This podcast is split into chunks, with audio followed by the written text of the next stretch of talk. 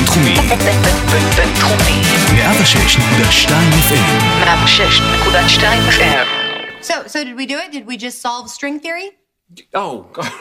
I appreciate your enthusiasm, but this is not the sort of thing we can figure out in a night. People have been stuck on this for decades. What decades? Really? It's it's a string. How hard can it be? סיפורה של סדרה. עדי ליברמן מביאה עובדות מעניינות על הסדרות האהובות.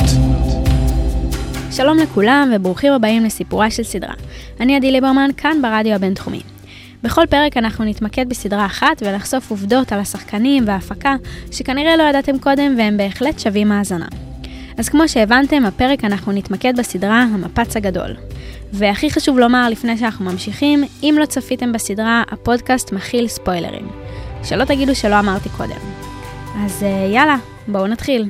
Our whole universe was in a hot, dense state that nearly 14 billion years ago expansion started. Wait, the earth began to cool, the autotrophs began to drool, Neanderthals developed tools, we built a wall. We built the pyramids. Math, science, history, unraveling the mystery that all started with a big bang. קשה מאוד להאמין, אבל הסדרה כבר נמצאת בחיינו מעל עשר שנים. הפרק הראשון של הסדרה שודר אי שם בשנת 2007.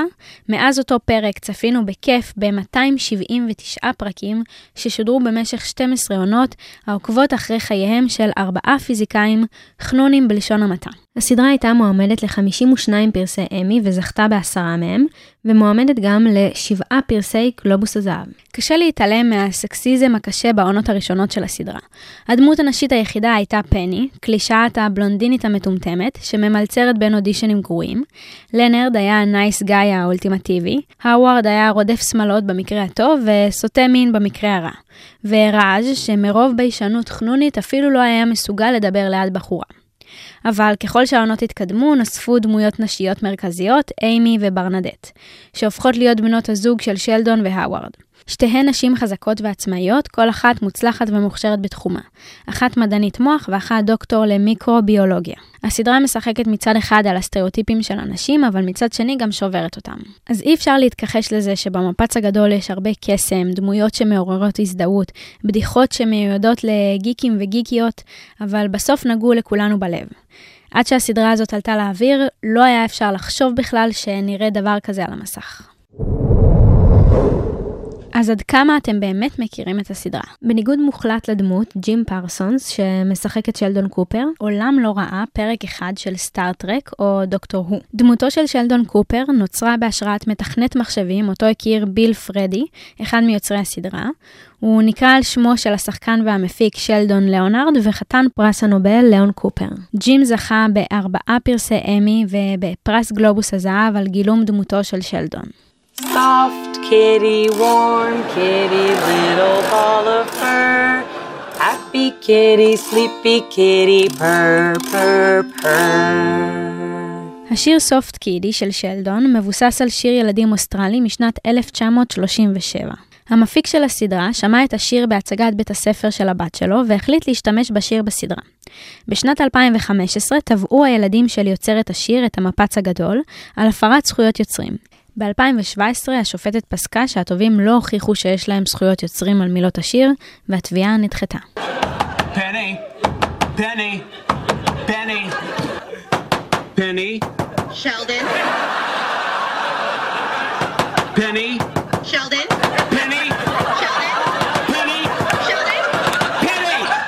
בפרק הראשון, המאה והפרק האחרון של הסדרה, פני לובשת בדיוק את אותה חולצה. בכל הפעמים שהדמויות בסדרה אוכלות, שזה בעצם כל פרק, השחקנים לא באמת אוכלים. הם בעיקר משחקים עם האוכל שלהם ועושים כאילו הם לא עושים.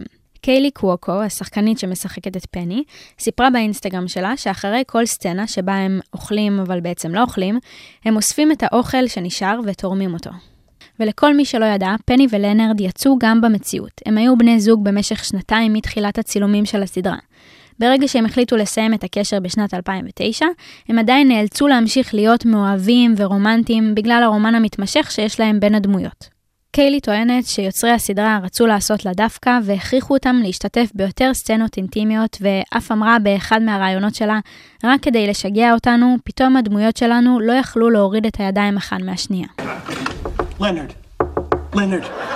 Leonard. ג'וני גלקי, ששיחק את לנרד, היה מרים כל פעם את הראש בזמן שהוא היה מדבר אל שלדון, והאורות של האולפן היו משתקפים במצלמה. הפתרון היצירתי שצוות הצילום מצא היה להוציא את העדשות מהמשקפיים. אם תסתכלו טוב טוב על המקרר בדירה של שלדון ולנרד, תוכלו לראות שמפרק 15 של העונה השמינית והלאה, הודבקה עליו תמונה קטנה של אימא של האווארד. זאת מחווה שעשו יוצרי הסדרה לשחקנית קרול אן סוזי, ששיחקה את הקול של אימא של האווארד, ונפטרה כמה חודשים לפני שידור הפרק, בעקבות המאבק במחלת הסרטן. ובבניין של שלדון ולנרד יש בפועל רק גרם מדרגות אחד וקומה אחת. בכל פעם שהם עולים במדרגות, צוות הצילום משנה את המראה של הדלתות. Sure. מי שלא זיהה זה היה ג'וני באחד התפקידים הראשונים שלו בטלוויזיה, בסדרה בלוסום שיצא בשנת 1990, לצד מיין ביאליק שמשחקת את אימי. Amy. Amy. Amy. Seven o'clock, right on time. It's not an accident. I waited outside your door for 20 minutes. אז מי שלא ידע, מיין ביאליק נולדה למשפחה יהודית רפורמית מסורתית, והיא מגדירה את עצמה כאורתודוקסית מודרנית. היא פרו-ישראלית פעילה, ב-2014 במהלך מבצע צוק איתן, היא תרמה כסף לרכישת וסטים לחיילי צה"ל. במרץ 2018 היא ביקרה באתרי מורשת בירושלים, ולאחר מכן היא אפילו נפגשה עם הנשיא ריבלין. היא הפכה לצמחונית בגיל 19, וכיום היא טבעונית, למרות שהיא גם שומרת כשרות. אימי היא היחידה מבין צוות השחקנים שמחזיקה בתואר דוקטורט. מסתבר שרק אימי יודעת בתכלס על מה היא מדברת שם בסדרה. היא סיימה את הדוקטורט שלה במדעי המוח בשנת 2008, שנתיים לפני שהצטרפה לסדרה. How could this even happen? We were careful. Well, it did. No. Yes. No. Yes. No. Yes. No. Yes. No. Okay. Okay. Okay. Well, wh- what, what are we gonna do? What do you mean, what are we gonna do? We're gonna have another baby. No. Stop that. No. Yes. I'm trying. מליסה ראט, שמשחקת את פרנדט, נכנסה להיריון פעמיים במהלך הסדרה, והכותבים שילבו את ההריונות בתוך העלילה. ההיריון הראשון הסתיים בהפלה, אבל מהר מאוד היא נכנסה שוב להיריון וילדה. זה מסביר למה בסדרה היא נכנסה להיריון שוב כל כך מהר אחרי שילדה את הלי. הדירה של ראז' והדירה של האווארד וברנדט, לפני שעברו לבית של אימא של האווארד, לעולם לא יופיעו באותו הפרק. מהסיבה הפשוטה ששתי הדירות הן בעצם אותה הדירה. בכל פעם שמצלמים פרק, צוות הצילום צריך לסדר ולעצב אותן מחדש. אם תסתכלו טוב טוב על התמונה של שתי הדירות, תזהרו שמדובר באותו החלל. ועכשיו עוד כמה עובדות לסיום שאין סיכוי שידעתם. השחקנים באמת מנגנים על הכלים שהם מנגנים עליהם בסדרה.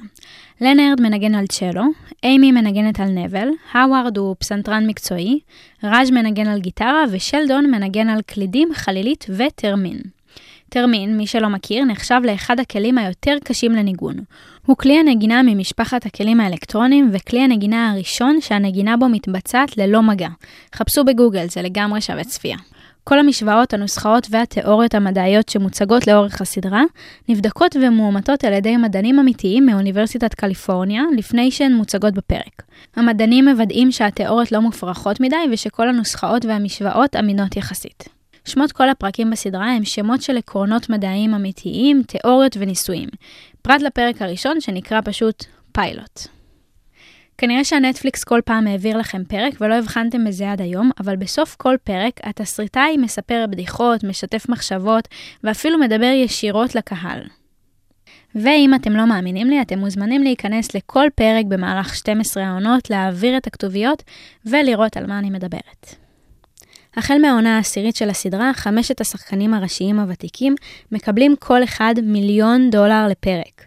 עובדה שמכניסה אותם לרשימה המכובדת של השחקנים שמרוויחים הכי הרבה כסף בטלוויזיה. הפעם הנוספת היחידה שכוכבי תוכנית הצליחו להגיע להישג כזה, הייתה בשנת 2002, כאשר כוכבי התוכנית חברים הצליחו לבצע משא ומתן מוצלח, שהעלה את המשכורת של כולם למיליון דולר לפרק. מי מכם שהרגיש ריקנות עם סיומה של המפץ הגדול אולי יתנחם בסדרת הבת שלדון הצעיר, המתארת את חייו הצעירים של שלדון קופר כשהיה רק ילד בן תשע וגר עם משפחתו במזרח טקסס. והסדרה, למי ששכח, אף מלווה בקריינותו של לא אחר מג'ים פרנסוס, מי שמגלם את דמותו של שלדון והפך אותה למותג שהיא היום. אז אם יש לכם סדרה קלאסית לפודקאסט הזה ואתם חייבים שיהיה עליה פרק, כתבו לנו למייל שבביו את שם הסדרה ולמה אתם חושבים שהיא שווה שנקדיש לפרק. אני עדי ליברמן, כאן ברדיו הבינתחומי, ואנחנו נתראה בפרק הבא. יאללה ביי.